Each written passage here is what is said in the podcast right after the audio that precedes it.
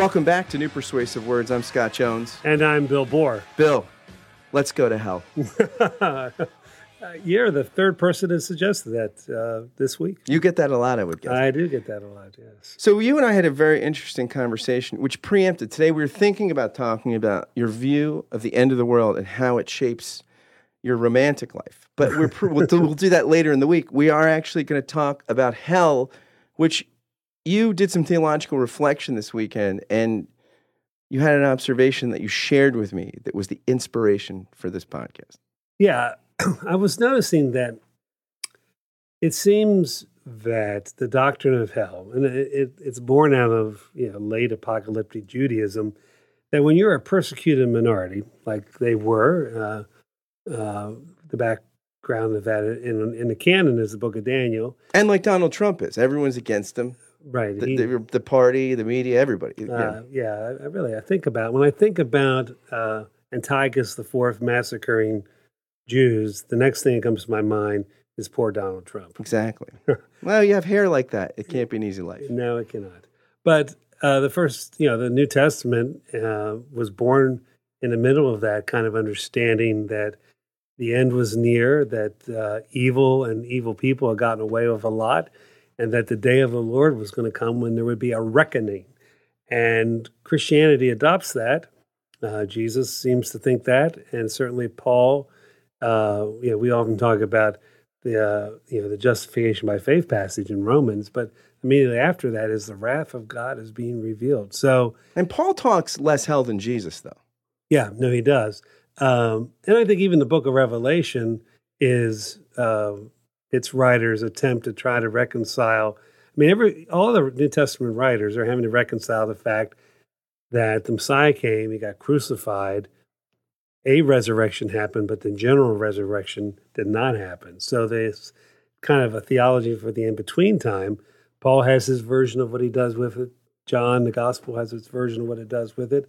And the book of Revelation is kind of reworking Daniel and Ezekiel to try to make sense of what this means, this delay of the, of the day of judgment.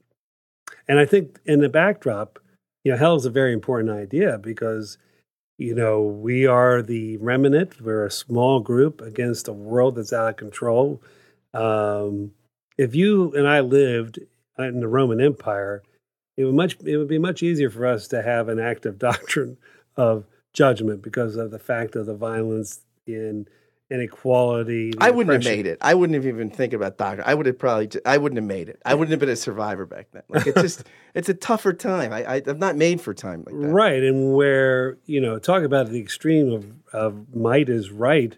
Uh, these folks who came out of oppression, uh, if you're a slave, your master could do whatever they wanted to to you, and so this idea that someday there was going to be uh, a time when all these people who live by violence and greed, I'm starving to death, my children are starving to death, and the rich are having feasts where they have to throw up because they've eaten too much you you look for a day when something was going to be made right. If there's a God in heaven, then someday God has to deal with this. And so the doctrine of hell in that time period, or whenever you're a persecuted minority, I think is is a is a hook you hold on to um, to say that someday something has to be done about all this injustice and evil.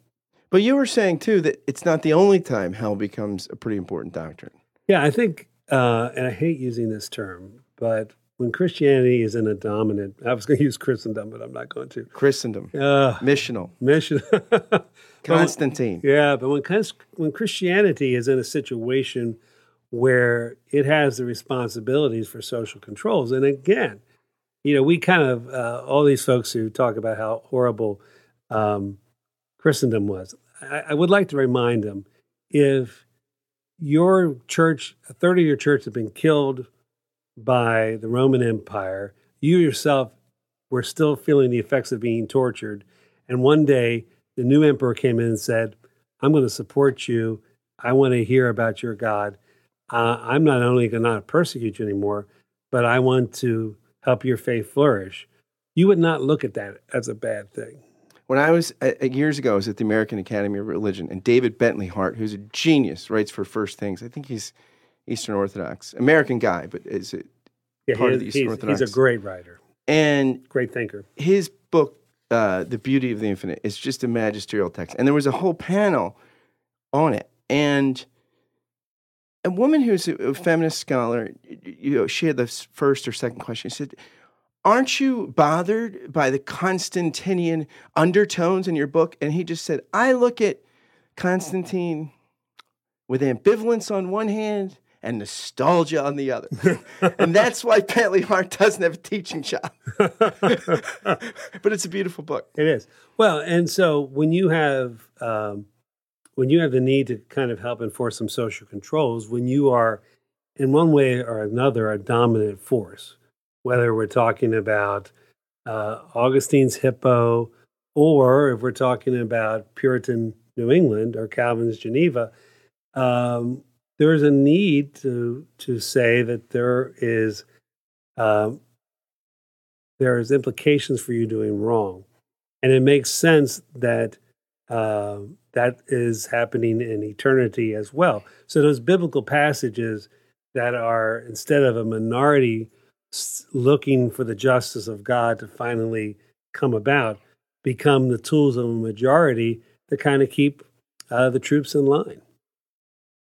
So basically, if we're if if the if the church is disempowered on the margins, or has responsibility for being the chaplain of the world, that's where you start writing a lot about hell and thinking about it and teaching so it and preaching it. And the other the other place maybe that it comes really, and this is I I as a kid experienced this too, is if you believe that in evangelism it is your job. You know, this goes back to Charles Finney and the Second Great Awakening. But if it's up to you to persuade someone to come to faith, okay, and therefore you can use whatever is in your arsenal to try to move people to make that decision. I love the more your arsenal. I'm, I'm serious. Yeah, I'm it's like, it's like it's I know you. I well, no. I mean, I grew. I, I grew up. I grew up when you pulled out hell, the fear of hell, and all those really gory talks about the Antichrist. They were often short-term, effective tools in getting someone to come forward to that altar. So I'm not saying it lasted. I don't think it did, but uh, it certainly was something that the evangelist would pull out of his or her pocket to get. Mostly him. Mostly him. Mostly almost him. always him. Yeah. So should we get rid of it?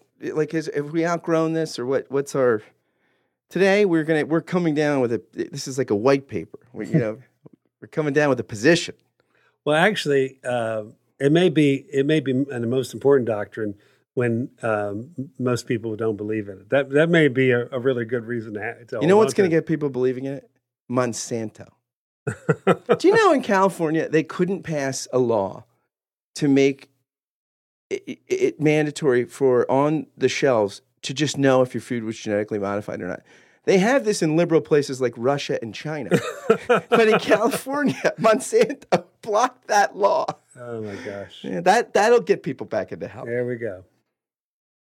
So this uh, discussion that we had over the weekend, we we also we don't we do talk about pretty we talk about light stuff occasionally. Yes, we talk about a lot of light stuff. Uh, but uh, this reminds you of uh, an essay by George Hunsinger. George Hunsinger, uh, Princeton Seminary, who in a book called Disruptive Grace, which is a s- subtitle Studies in the Theology of Karl Barth. George is a fan of the typology. and again, let's just admit right off the bat that anytime you use typologies, people don't fit the type. It can be sloppy, but right. we got to get a gestalt of the thing, a shape of it, just to make sense right. of it.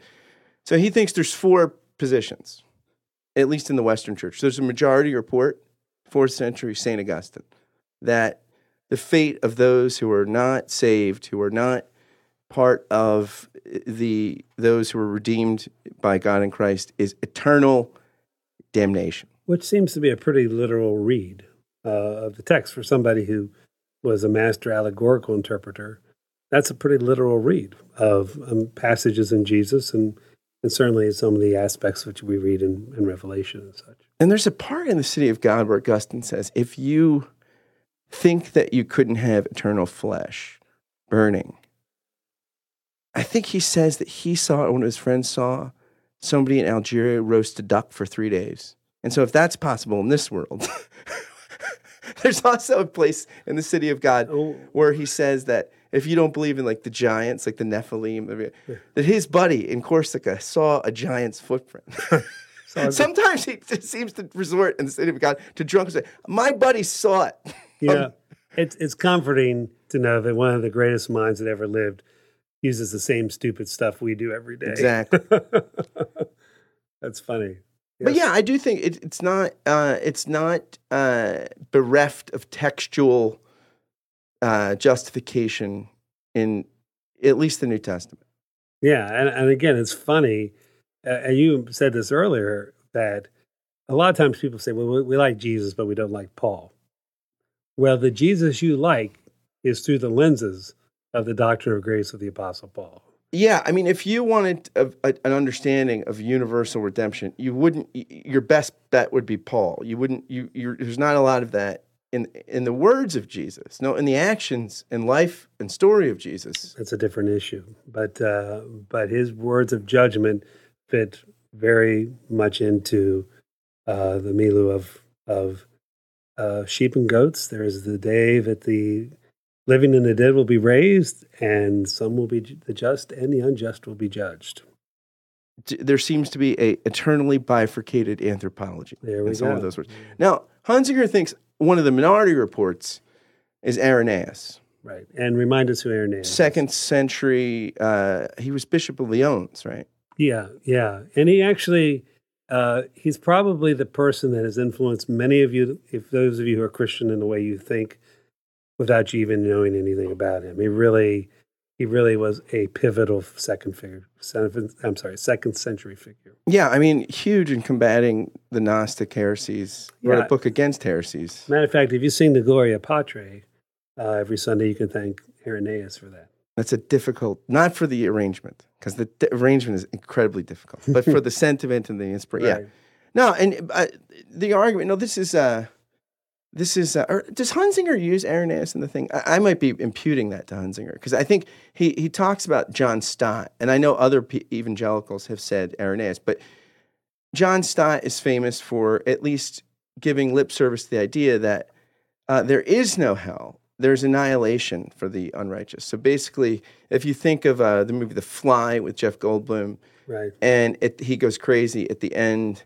and he fuses with the teleport pod and the fly and his own DNA, and he goes to his love interest, which is Geena Davis, I think, and she has a gun, and looks up and puts the gun at his own head and says, "Please shoot me." Like so, th- this idea that kind of for for the unrepentant, the unredeemed soul, that sometimes the best imagination could provide is putting you out of your misery.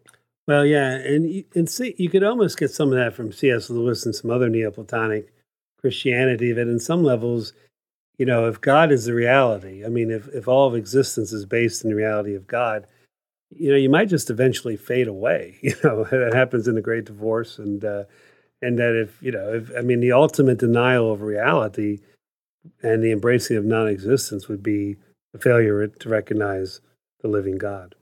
And I guess this position, it's, I mean, uh, the people that advocate it generally are people that take the Bible pretty seriously. I mean, it's generally not from uh, the liberal wing of, of the church. It's it's generally traditionalists who want to take seriously the the, Bible, but you know, Augustine seems it's, it's strong medicine. I mean, they kind of want to water that down. I'll have Augustine on the rocks.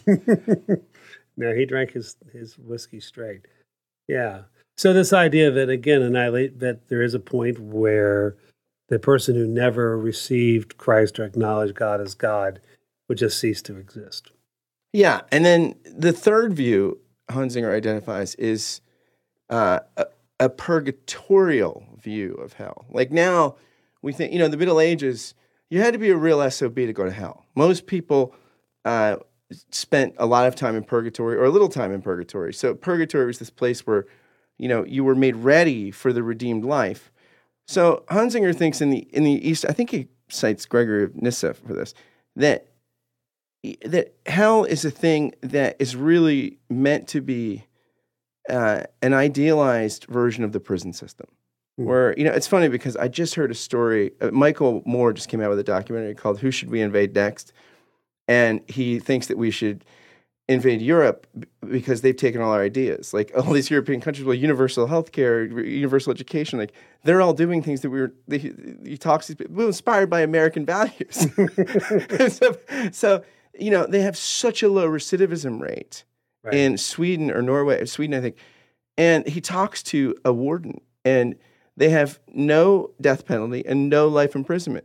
So his, uh, he, he says to the inmates, "You could very well be my neighbor someday. So I'm really invested in your redemption." They also have less economic inequality. That's true, and they have IKEA.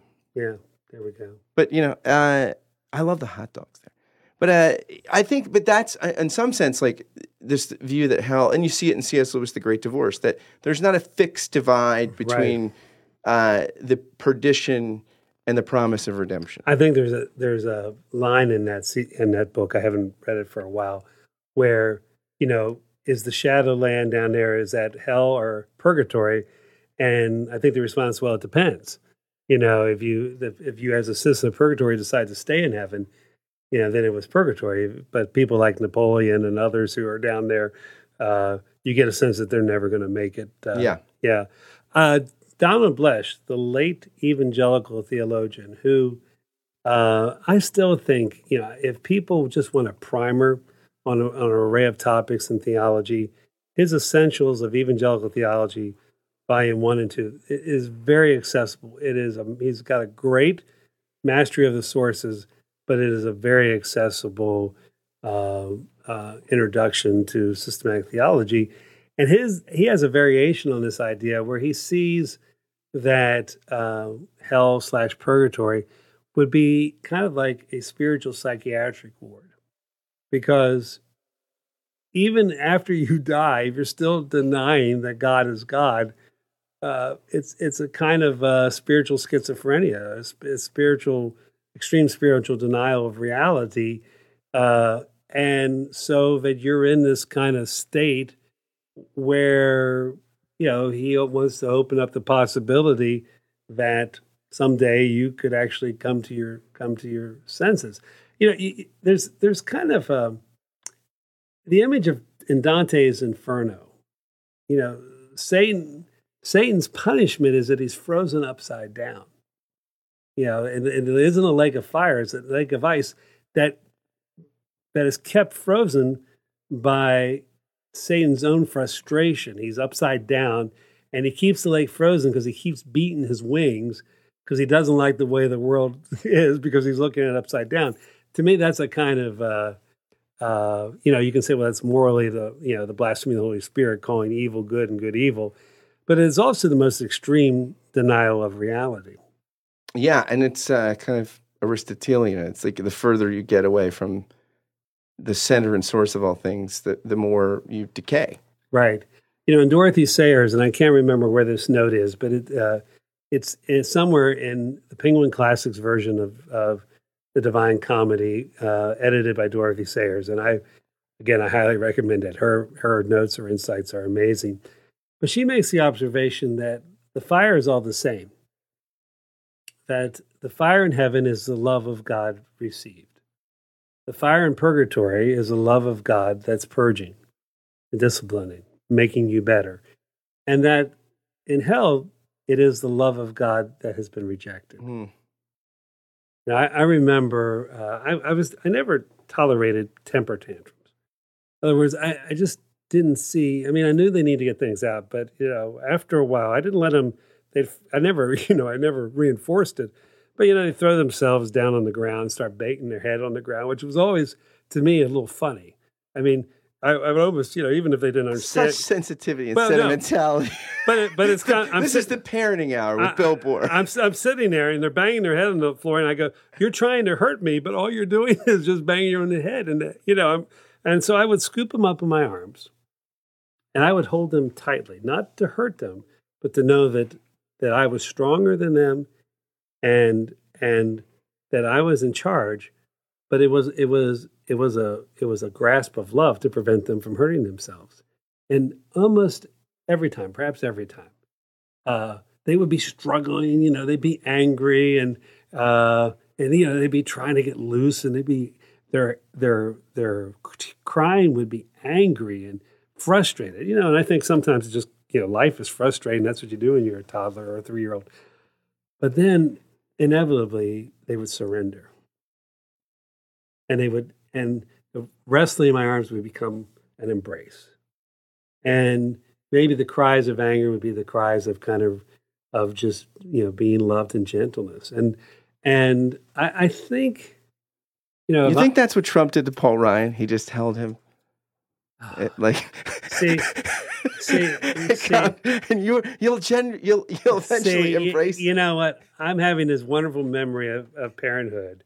I mean uh, and we said we would not make trump references and we've violated it mostly me every episode after we've said it's overstated and i can't help it it's in it's it's in the air and in the water um, but i think if i as a father who is evil know how to give good gifts to my children, how much more does the Heavenly Father give to all his children? So, you know, I, I, I like this image of Bloesch or um, C.S. Lewis or C.S. some of these. Yeah, those those those are ones that I think I kind of drift toward. No, I think I actually might be fusing Hunsinger's essay with another book by David Powys, who is a Australian evangelical Anglican author who wrote a great book on the same topic. So I, if I'm fusing these, apologies to George Hunsinger and to uh, David Powys. But another minority report is universalism, which started kind of with Origen. Some of Origen's speculations. Yeah, yes. ap- there's a Greek word, apokatastasis, which is a great word. It's uh, the reconciliation of all things. Bringing, it, so, bringing it all back. Exactly. So it's uh, the all thing. You could find this in places like Colossians, all things we reconcile, or you know, God in Romans, Paul says He's constrained all over to disobedience, that He could have mercy on all. And Calvinists are great at saying, well, the New Testament, we take it literally, except when it says all, which always means some. right. Or God is willing that none should perish. Yeah. Yeah. Well, the other thing, you know, in Philippians 2, it says, every knee shall bow and every tongue confess. Now, that doesn't that doesn't assume uh, that everybody is in. I mean, you it may be some are some are kneeling out of devotion and some are, you know, kneeling out of compulsion. But uh, nonetheless, there is there is certainly a universe down. Eh, you know, according to Paul, there's a universal recognition of God being God, and uh, what what that means, we we really don't. And know. Miroslav Volf says, I think I forget where it is, but he one of his books he says, "I'm not a universalist, but I hope God is." And yeah. I think if you don't have some sympathy with that sentiment, you're just not human. I mean, like, it, it, like it, on some level, I think, uh, at least on a day where you're not thinking of somebody that's victimized you severely or something, but if you know, in a calmer moment, it, we all like we want to hope the best. Right, right. And I think though, if you're not, if that isn't somehow tempered uh, by gas chambers and by uh, people who put um, bombs in children and Monsanto and corp and uh, corporations that knowingly dump uh, carcinogens into the water supplies that eventually kills kids and people.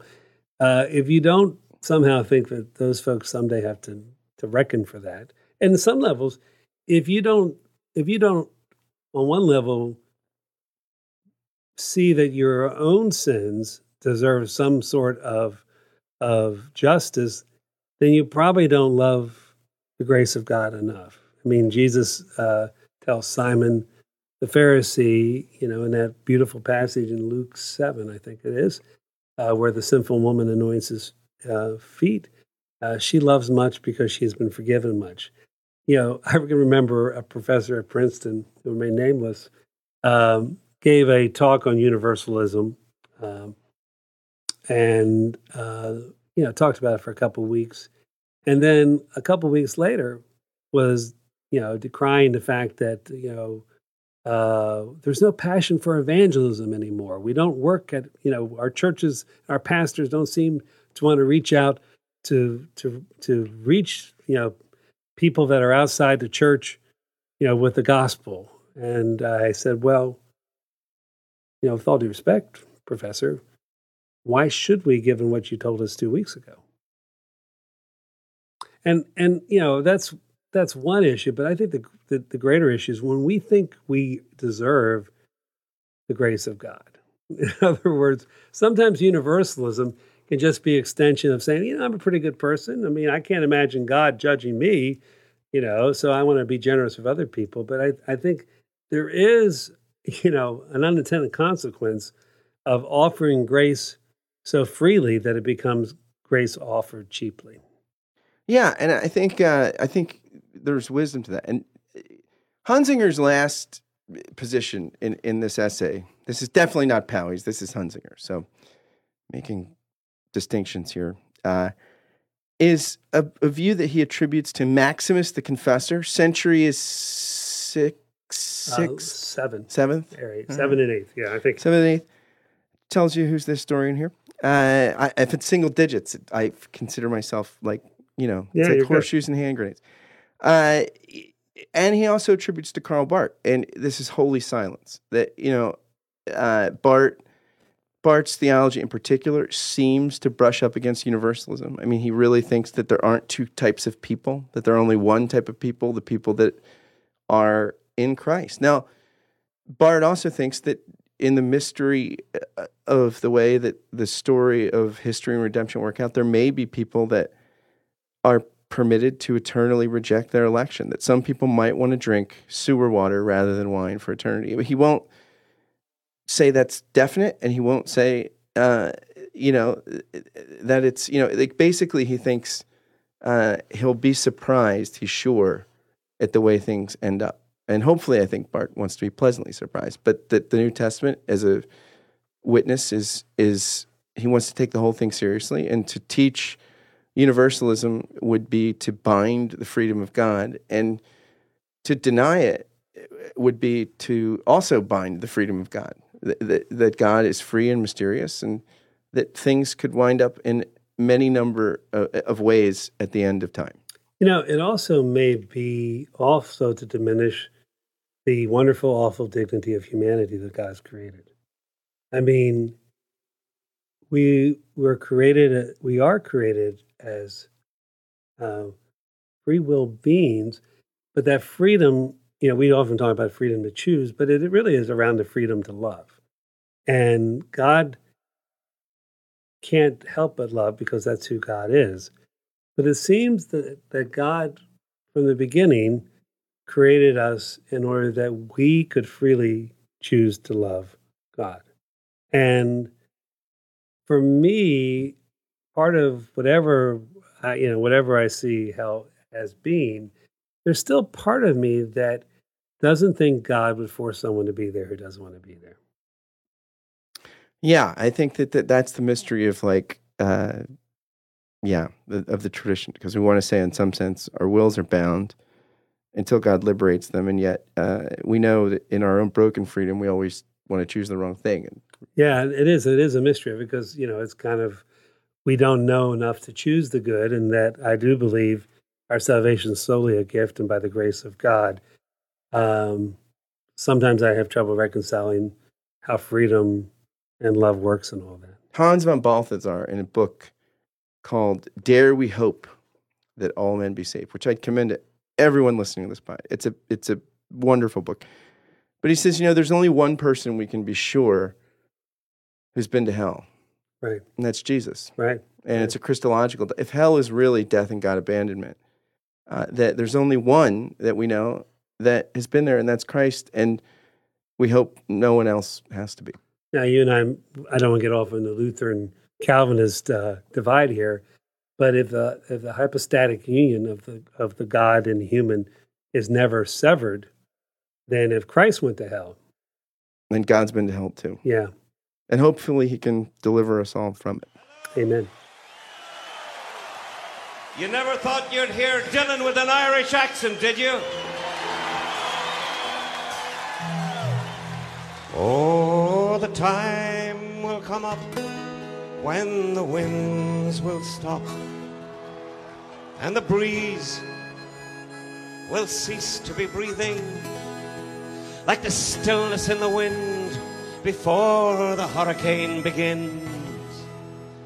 The hour that the ship comes in, and the seas will split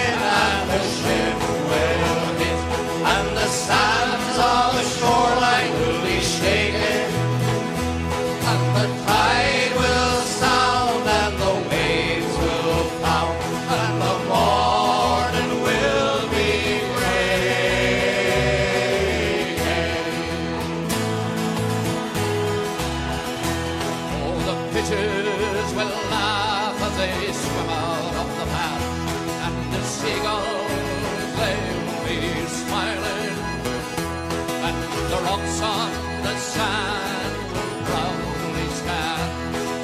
The hour that the ship comes in, And the words that are used for to get the ship unused will not be understood as they're spoken. The chains of the sea will have busted in the night and be buried on the bottom of the ocean.